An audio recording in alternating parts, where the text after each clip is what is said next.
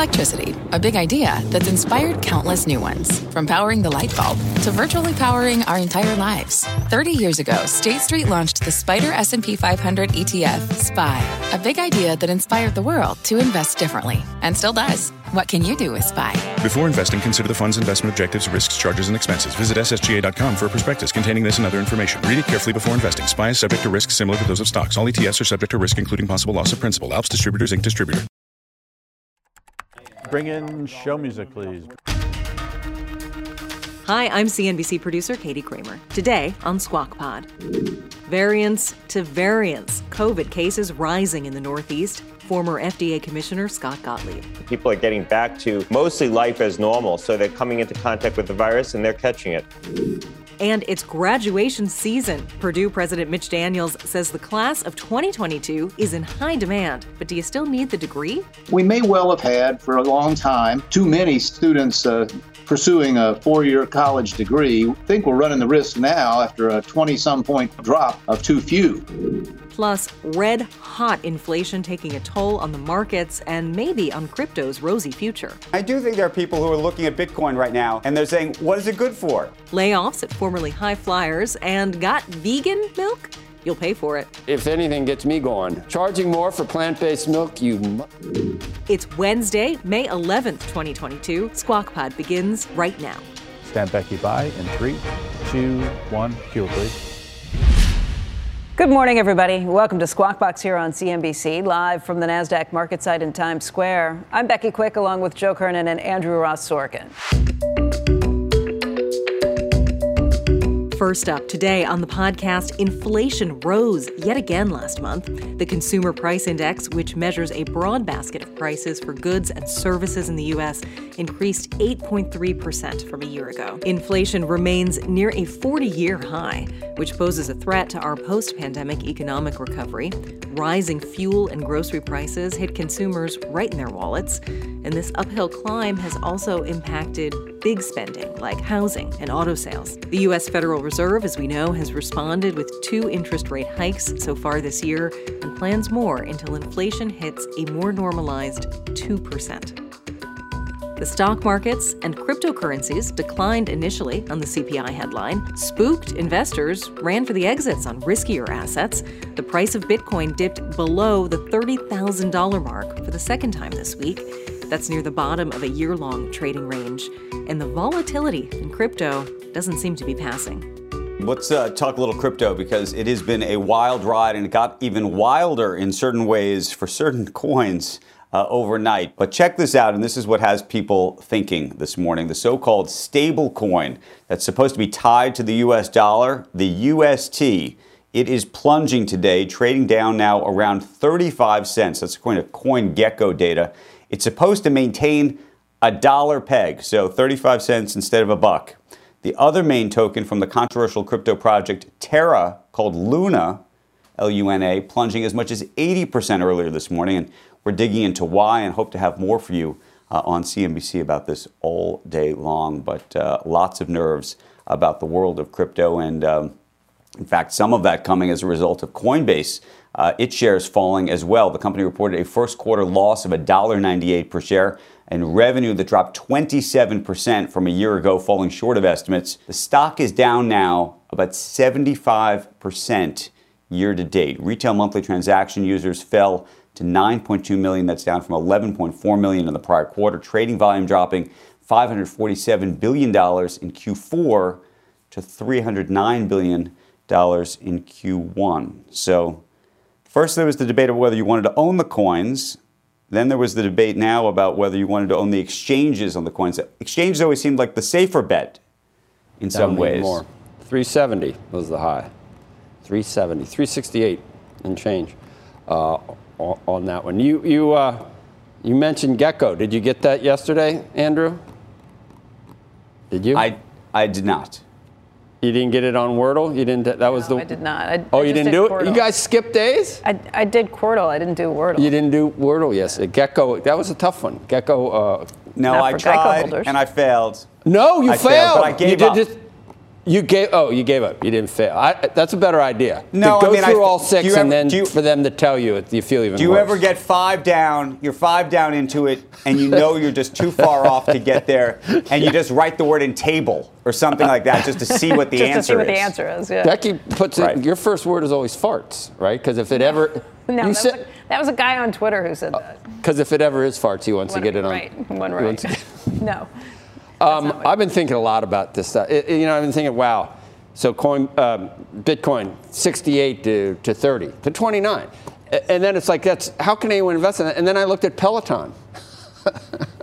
I mean, stocks All do. It's just the risky assets are able to go. They, they don't just go down 50 percent, 55. Some high flyers go down. We know that now. Everything. That, the, the correlation on Bitcoin with, with, with the Nasdaq is just uncanny uh, right now. Again, you have to probably start thinking that there are some forced selling issues that You would think so, yeah. And to raise money, I got some money from- here. Like if, if you're on margin and you have to raise money somewhere to, to sell off something that's dropped pretty significantly. Yep. But if you look at what's happened with UST, I mean, that's kind of like a run on the bank, right? There's a, a, a, cra- a crash in confidence and people want out and they're worried and they're worried that Terra, this project, is going to have to sell some of the Bitcoin underneath to, to prop up UST. So it, it gets into the cyclical Yeah.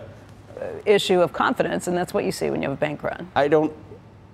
I don't worry as much about UST as when remember when the money market started breaking the buck. Yeah, that was terrifying. That that was a little bit more of an issue. And then I, I finally realized, okay, so the argument for Bitcoin, if we're debasing the currency and printing all this money, you know, there's only 21 million Bitcoin, so this is the way that you hedge against the, the declining dollar. But at the same time that they're printing the money that you're hedging against, all that money they're printing is going in, the speculative money is going into Bitcoin. So it's like a double whammy. You're buying it for both reasons. And when it stops, and when the Fed goes the other way, the speculative money is no longer Disappears. flowing into it. Right. And, the, and the rationale for, for doing it becomes less because the, the dollar. But that was always the point. You, c- it, it, we always talked about, you know, you could dig a hole in the ground and it could take you energy and cost you money to dig the hole, but the hole may not be valuable to anybody. No, I don't. I, I don't buy that. Because I, I, looking at the way money, what money is, you get a, a ledger entry. We've been trying to figure out a, a ledger entry that's I know, immutable and, and all those things, and, and it worked. And I don't think it's going to zero. I think it's always going to be around. I, I, I think it's weird to watch it, go down as it, It as, around, as it becomes but more the and more popular, always- as more and more It be around- institutions are. I mean, I don't it could be around at five thousand bucks or ten thousand bucks or fifteen. It could go back down there and then go. It's been. It, it was at 20 and Does went down to be to at two sixty thousand and back to? 60. I mean, it goes. But don't you think it goes to this moment where we're people are looking at a Peloton, for example, and they're looking at the actual business and they're saying, "What's it good for?" Right? What can it Mm-hmm. actually do for me? What, what are the earnings actually going to be? I think it's different. And I do think there are people who are looking at I Bitcoin it's right different now. than. No, I think it's different than And they're that. I think saying, it is what is it what good I- for? I, think it. I think it is What a store of value. I think it's a store of. I think it's a store of value. I do. Well, it's a, But- at the moment, it's a lousy one. Uh, well, we'll see. I mean, it's at thirty thousand, up from two thousand, where it was a year ago. So it's not that lousy. I see. I see gold bugs that are laughing now about Bitcoin. They're, were saying at at fifteen hundred that gold's going to five thousand, Bitcoin's never going up. Now gold's at, at whatever it is, eighteen hundred, and they're laughing that the thing that went to, to sixty six thousand is now down It just to, depends on your to entry point. It- it- uh, uh, uh, Let's talk. What, what was the more than forty percent of people who have bought Bitcoin? Yeah, point are are underwater. So it depends on Everybody that bought. Peloton's probably underwater. You're hundred percent. Carvana, the, the online car dealer, is laying off 12% of its workforce. In an email to employees early yesterday, the CEO uh, said that the company overshot its growth strategy and would have to cut around 2,500 uh, workers eventually. Some of the fired employees took to Twitter yesterday complaining about being laid off over Zoom. Wow. Carvana said its executive team would be giving up uh, salaries for the rest of the year to help fund the severance pay for the workers. The news came as uh, Carvana closed a deal to buy a network of used car auction sites for $2.2 billion. The financing for that transaction was problematic, forced Carvana to borrow at higher costs, and this stock closed yesterday 90% off its all time high uh, that it was at uh, last August. Look, Rocket Companies, uh, the mortgage company, has offered severance packages to about 8% of its workers. And that is because you're also not seeing the refinancing activity that we've seen in the past. Any of these big booms that came through some of these situations, they hired up to staff for it and, and now are having to streamline. The one thing I would say is anybody who's getting laid off, and by the way, Rocket was offering some really generous uh, severance packages, including letting you keep your health insurance for a long time, having six months' pay or more. But the one good news is that in this job market, you can probably go out and find another job pretty quickly. I still think if you have a building that looks like a vending machine, you got to be worth 200. Uh, it just it should not be it, right? If it's if you go and like it's so cool, it looks like a vending machine. Don't you it think looks that's like worth a Matchbox car right package? Don't you think that's worth 200 dollars a share? I don't see how it can go down because that is. I mean, you don't like that? How do they get them up there? I don't know. I assume. How it was much like would you pay parking just for that building, Joe? What's that? How much would you pay for that building? There was, there was a joke going around the other day that that is the market cap of the whole company, that, whatever that is. Uh, it- it- and what's it good for after this? A lot of uh, Skittles, I guess. A cool parking lot. Yeah, a cool parking lot. That's right. That you can't really get your car up and out of and into, you know, in less than like four hours, which is what it takes around here half the time. Actor James Cromwell glued his hand to the counter of a Starbucks in Midtown Manhattan yesterday. It wasn't an accident. He's known for his roles in Babe and Succession. He was protesting the coffee giant's extra charge for plant based milk. I, that gets me. When will you stop charging us more for vegan milk? When will you stop raking in huge profits while customers, animals, and the environment suffer? If anything gets me going, charging more for plant based milk, you. Mu- that, uh, most Starbucks uh, stores charge between 50 cents and a dollar more for drinks made with plant based milk. He feels very, very strongly about this. Could be soy, could be almond, oat, or coconut, none of which any of these things are milk because they're not from uh, plants, don't lactate, or do they? No. Okay. Uh, he wore a shirt, a shirt that read "Free the animals" and carried a sign that said "End the vegan upcharge." The 82-year-old actor was arrested back in 2017 for interrupting an orca show at SeaWorld. And you know, I anything any actor is thinking at any given time, I want to know about. I just do because they're just, you know, they're just really in touch with the, the rest of us in the real world. Next, on Squawk Pod, former FDA Commissioner Scott Gottlieb on the rise of new COVID cases and the new subvariant to blame. And I'm hopeful that the uh, the vaccines based on the B1 variant are going to provide meaningful protection against these new sublineages of Omicron. What's on the horizon for financial markets? At PGIM, it's a question that over 1,400 investment professionals relentlessly research in pursuit of your long term goals. Specialized across asset classes, but united in collaboration, our teams provide global and local expertise. Our investments shape tomorrow, today. Pursue your tomorrow with PGIM, a leading global asset manager. This podcast is supported by FedEx. Dear small and medium businesses, no one wants happy customers more than you do. That's why FedEx offers you picture proof of delivery, packageless and paperless returns, as well as weekend home delivery to 98% of the U.S. on Saturday and 50% on Sunday. See the FedEx service guide for delivery information. FedEx Ground service is also faster to more locations than UPS Ground. See what FedEx can do for your business. Absolutely, positively FedEx.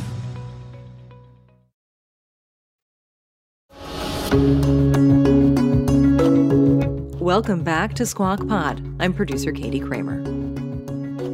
Less than a third of Americans are concerned they will get the COVID 19 virus, in spite of an uptick. Yeah, we are seeing rising numbers of new infections again. A Gallup poll released today found that 31% of Americans said they were somewhat or very worried about catching the virus. Gallup notes that is the lowest measure of concern in their polling since last July. The latest in the alphabet soup of variants is BA2.121, which health officials say is at least 25% more transmissible than the BA2 variant that emerged following the initial holiday Omicron surge in late 2021 and early 2022. Data from the CDC released yesterday showed that this new variant of the variant is responsible for more than 42% of COVID infections in the U.S. and more than two thirds of sequenced cases in New York State, where the rolling rate of new breakthroughs, so in vaccinated individuals, has risen each week since early March. So, are we in for another wave? I'll hand it off here to Andrew Ross Sorkin. Joining us right now is Dr. Scott Gottlieb, former FDA commissioner, of course, a CNBC contributor, serves on the boards of Pfizer and Illumina. Doctor, we haven't seen you in quite a while. Uh, we appreciate seeing you. Uh, but there does seem to be, and I don't know if people like to use the word surge, but it feels like there is a surge, at least in New York and, and parts of the Northeast. What's going on, and is there a peak in sight? Yeah, look, there's clearly a wave of infection going through the Northeast right now. If you look at the data coming out of the states, Massachusetts, Rhode Island, Connecticut, New Jersey, um, New York State, it seems to be peaking right right now when you look at the modeling. This is a wave with B2 and B2.121, two sub lineages of Omicron. They appear to be more contagious and have slightly more immune escape than the B1 variant, but the immunity acquired through B1 infection should be cross protective or fairly cross protective, probably a little less so against B2.121. So we're probably not seeing reinfections right now. What we're seeing is infections in people who so far have escaped Omicron infection. This more contagious variant with slightly more immune escape seems to be capturing people who so far have escaped infection with the Omicron wave. And remember, this is against the backdrop where we've lifted all mitigation. People are getting back to mostly life as normal. So they're coming into contact with the virus and they're catching it. And so you, you were saying that, that for the most part, this is not reinfection, at least anecdotally I know now a number of friends and colleagues and peers who had Omicron earlier in the year, unless it was Delta and they didn't know it, and they appear to have just gotten infected again, even in the past couple of weeks. Yeah, look, the immunity conferred from infection with B1, with Omicron, is going to be robust for about three months, and it will be probably pertinent for about six months, but it's going to start to wane. So it's possible that people who were infected back in January are experiencing some reinfections. And we know with B2, um, infection with B1 is only 95% protective against reinfection with B2 within the first three months. It's probably less so with B2.121. So it's possible that we're seeing some reinfections, but on the whole, uh, the, the immunity conferred by B1, when you look at the neutralizing antibodies from B1, while they're reduced against this new variant, this B2.121, they st- still should be protective enough that within this window, most people are not going to get reinfected. The, the, the risk is to the fall by the fall, most people who've been infected with Omicron probably will have sufficient waning in their immunity that they will be vulnerable to these new variants. So the um, the drop in titers, the neutralizing antibody tri- titers between B1 infection and B2.121, and that's the more contagious variant of B2, is about fourfold. That's probably not enough to um, have wholesale reinfection. So most of the people who are getting infected right now probably are people who haven't been previously infected with Omicron.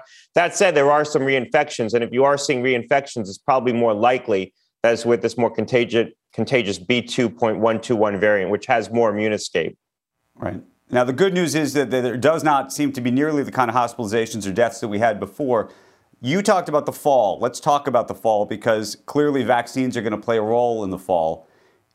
Are you of the view, and I know it hasn't been selected yet, what this vaccine is ultimately going to look like, but do you believe the vaccine in the fall not only is going to prevent hospitalization, but are we going to get to a point where the vaccination unto itself prevents infection the way it did for at least, or appeared to briefly last fall when it was up against Delta?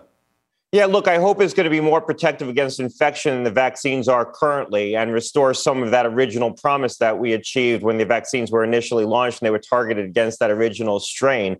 Um, right now, there are studies going on looking at the immunity conferred by these new vaccines, and these vaccines are based on an Omicron backbone. So they're based on B1. Both Moderna and Pfizer are developing vaccines based on the original Omicron variant. There's studies going on looking at whether or not the neutralizing antibodies conferred by these vaccines are going to be protective against these new sublineages of Omicron, B2, B2.121, and then B4 and B5, which are spreading in South Africa. I'm hopeful that they will be because there's some data out of South Africa that shows that when people are vaccinated with the old vaccine and infected with Omicron B1, they have very robust protection against B4 and B5, whereas people who were never vaccinated but only infected with B1, so the only immunity that they have is from previous Omicron infection, they were not well protected against B4 and B5. They were getting reinfected. And in fact, a lot of the infections in South Africa right now probably are reinfections with B4 and B5. So I'm hopeful that at least a bivalent should simulate that, that effect. If it doesn't, is there time to reformulate at this point, or, uh, or, or is this sort of where we're locked in to whatever you're going to do this fall? Yeah, look, we're not locked in. Both manufacturers, including Pfizer, the company I'm on the board of, have been manufacturing these Omicron-based vaccines at risk. So they'll have they'll have sufficient supply for the fall, probably heading into a September um, vaccination campaign. There's time to reformulate it. You probably would choose a B2 backbone if you were going to reformulate. The question is the regulatory process. If FDA would authorize that based on epidemiological data alone, or they'd want clinical outcomes data. If they want clinical outcomes data, that's going to take longer. And you might see a scenario where the B1 vaccine, so it's so either a bivalent vaccine based on half the old lineage and half the B1 lineage, would get rolled out in September, or an Omicron only vaccine would get rolled out in September. And then perhaps you'd follow up later in the year with a B2 based vaccine or a vaccine based on whatever variant you think is going to circulate. But I, I do believe when we'll have the data soon, I'm hopeful that the uh, the vaccines based on the B1 variant are going to provide meaningful protection against these new sublineages of Omicron. When you look at what's happening in China, obviously we're all very concerned about the health issues there, but also the supply chain issues, to put it in economic terms. How do you see that playing out at this point? Well, they managed to get control of the uh, wave of infection that they were experiencing in Shanghai, um, obviously, with very brutal measures that they employed. I, I, don't see a way out for China right now. I think that this is a whole different ballgame with Omicron. It's going to be very hard to adopt a zero COVID policy with such a contagious variant. And they're seeing B2.12 there as well right now, which is even more contagious. They have a population that's largely immune naive. There was a study out yesterday in the journal Nature Medicine showing that the vaccines that have been deployed aren't very protective. They have a largely immune naive population to these new Omicron lineages. And plus, people who are vaccinated were vaccinated a long time ago. They haven't rolled out a broad booster campaign. So I think they're very vulnerable as a country. And the only way that they're going to continue to keep this out uh, in any meaningful way is to continue to have these very onerous lockdowns. So you're going to continue to see these kinds of disruptions like what you saw in Shanghai. There's really no other way out of this. The only other option they have is a, is a mass vaccination campaign with more effective vaccines. They have access to it. And so far, they've made a decision not to do that. Hey, Scott, that gets us back to a point we've discussed a couple of times in the past. Just this idea of the rolling lockdowns continuing because they are not going to be prepared. That has implications for the entire globe because of how uh, much we rely on the supply chain coming out of China. I mean, we're talking about these inflation numbers today. We're hoping that we're going to get some relief. A couple of the guests we've spoken to this morning already said that they think things will get better uh, in the next month or so as those lockdowns come down. But you don't think that's likely just based from a medical perspective, right? Look, I think people are going to have to price in the uncertainty of the risk in China right now, uh, and seeing more cities like Shanghai where you have to implement very broad lockdowns to try to control the spread. The leadership right now seems con- bent on this zero COVID policy. There's was speculation in the, in the Financial Times a week ago that some of the leadership is trying to convince Xi to adopt a different policy um, because it just isn't going to be possible with Omicron. And I, that's where I am. I don't think they're going to be able to keep this infection out um, given the fact that this is a much more contagious variant, just with mitigation alone, they're going to have to rely on vaccines and therapeutics. So far, they haven't adopted that strategy. Maybe they'll pivot at some point soon, but so far, they haven't done that. Big picture question. Uh, I was talking to a friend about this the other day. Given give, given the the surge that we're seeing in New York, how how long away do you think we are before medicine is ahead of of this pandemic? And I, I know we're We've now moved probably from a, a pandemic to something that's more endemic, but how, how close do you think we are? Is this another year? This idea that, that everyone's going to get some form of this once, twice, three times a year at this rate? Well, look, probably a good portion of the population has already had this, right? Um, they've been infected. It looks like Omicron's infected 50 to 60% of the population. Now, with this B2 wave, it's picking up additional people. Um, most people have been vaccinated at this point as well. Many people have been vaccinated and infected. So we have a very tall wall of immunity here in the United States. That doesn't mean that a new variant can't pierce that immunity and spread very aggressively, but it's unlikely to cause the same kind of death and disease that we've seen from these past variants, barring something very unexpected happening where it mutates in a direction where it becomes more virulent, which is possible, but seems less and less likely. The continued mutations seem to be happening within this Omicron lineage. I think by the fall, this is going to be a little bit more normalized, where you're going to see this spreading against the backdrop of relatively normal behavior um, with the widespread availability of vaccines and therapeutics for people who are still excessively vulnerable to the virus and want to protect themselves. So I think that we're going to start to see a more normalized picture this winter. That said, there probably are going to be a lot of infections because you're still going to have um, immune naive people. There'll be people who are overconfident about the immunity that they have conferred from prior infection with B1 with Omicron. That's going to be waning going into the fall. So I think you are going to see a wave of infection heading into the fall and the winter. Whether or not it's the 100 million infections predicted by the White House or something less than that's hard to know. Dr. Scott Gottlieb, it's always great to get your perspective on all of it. You make us smarter every time. Thanks. Thanks a lot. Tease will be next. Next, on Squawk Pod, Purdue University President Mitch Daniels on the job prospects for 2022 grads and his thoughts on student loan forgiveness. The forgiveness idea may be the worst public policy idea of recent times. I can't find any redeeming feature. It's a gift to the wealthy. This podcast is supported by FedEx. Dear small and medium businesses, no one wants happy customers more than you do. So you need a business partner just like you like FedEx, who understands your passion for serving your customers because they have the same commitment towards you. That's why FedEx offers you picture proof of delivery, packageless and paperless returns, as well as weekend home delivery to 98% of the U.S. on Saturday and 50% on Sunday. See the FedEx service guide for delivery information. What's more, FedEx Ground is faster to more locations than UPS Ground. Trust FedEx for timely deliveries. See what FedEx can do for your business. Absolutely, positively FedEx.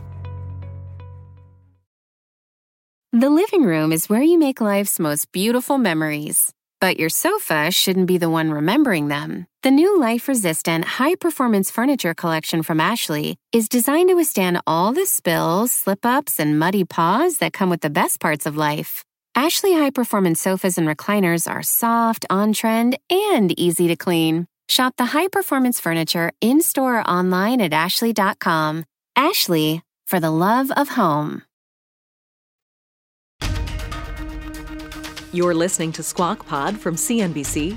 Here's Becky Quick.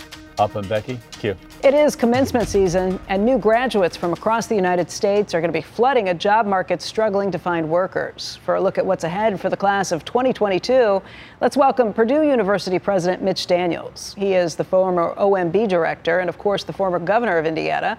And Mitch, thank you for being with us today. We're going to talk about a lot of things, including what's happening with the loan forgiveness of tuition. But why don't we start with this job market? Because this has to be the best job market that these graduates are going into in any time since you've been at Purdue. I'm, I'm, guessing that's the case. What, what numbers do you see in terms of graduates who already have a job offer, and how does that compare to what you've seen in the past? Good guess, Becky. It's not just the best since I've been here, it's the best in this century or as far back as our records go. This was true last year. Uh, 90, uh, in our case, uh, 98% of uh, Purdue graduates had a, a, job that we know of within the first six months, and this year looks even stronger.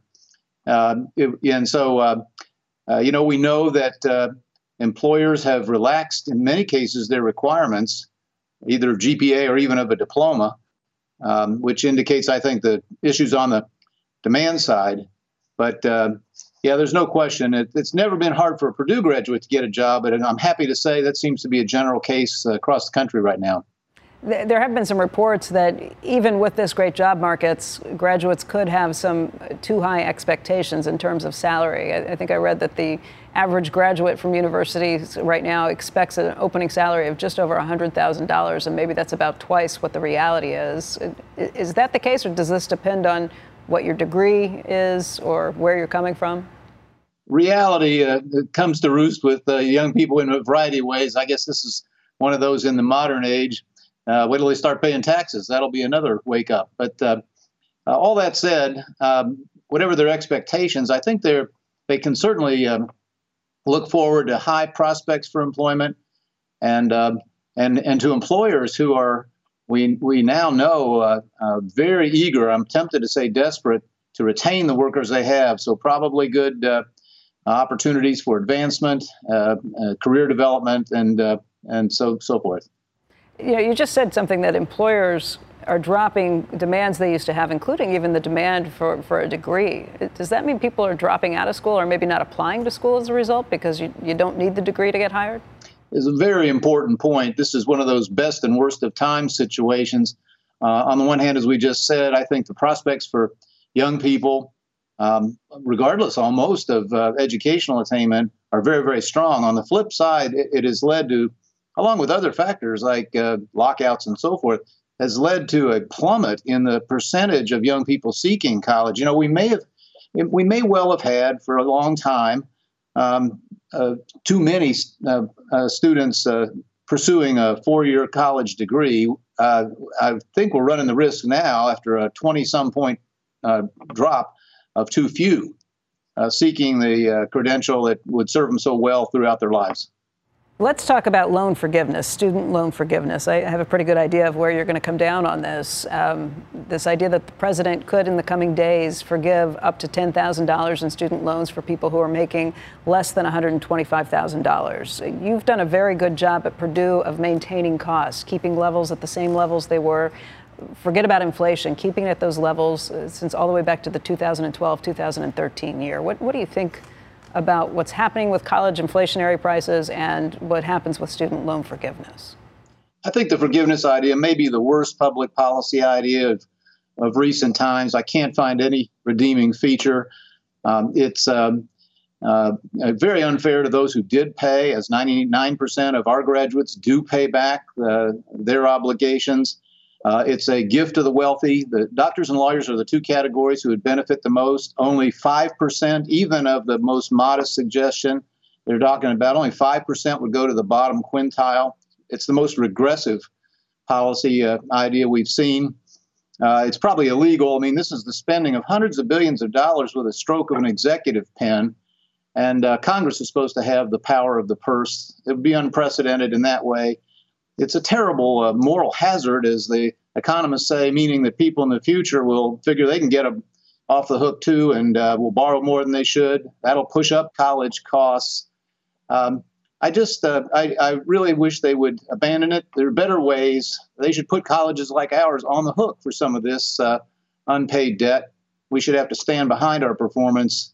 That'd be a lot better way to get at it than uh, than this, uh, you know, incredible pillaging of the taxpayer. By the way, the final uh, irony here is who's going to get the bill uh, if they add another several hundred billion to the national debt? The very same young people uh, in whose name it's being done.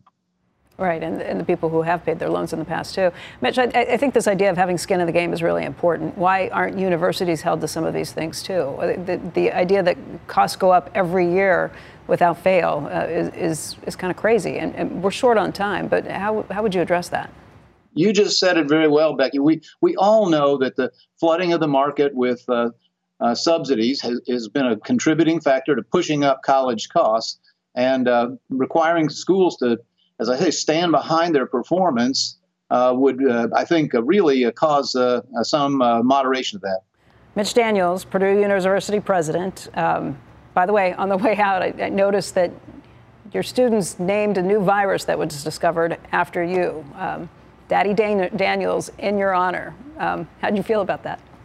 Oh, uh, it, you know, I've had uh, animals of various kinds named after me in the past, but this was always a secret aspiration of mine to have a uh, to have a microphage uh, uh, carrying my name, and it's probably the nicest thing that's happened recently.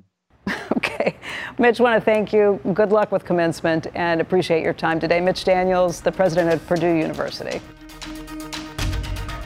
Thanks for listening to Squawk Pod today. Squawk Box is hosted by Joe Kernan, Becky Quick, and Andrew Ross Sorkin. Tune in weekday mornings on CNBC at 6 Eastern. And to get the smartest takes and analysis from our TV show right into your ears, follow Squawk Pod wherever you get your podcasts. We'll meet you right back here tomorrow. We are clear. Thanks, guys.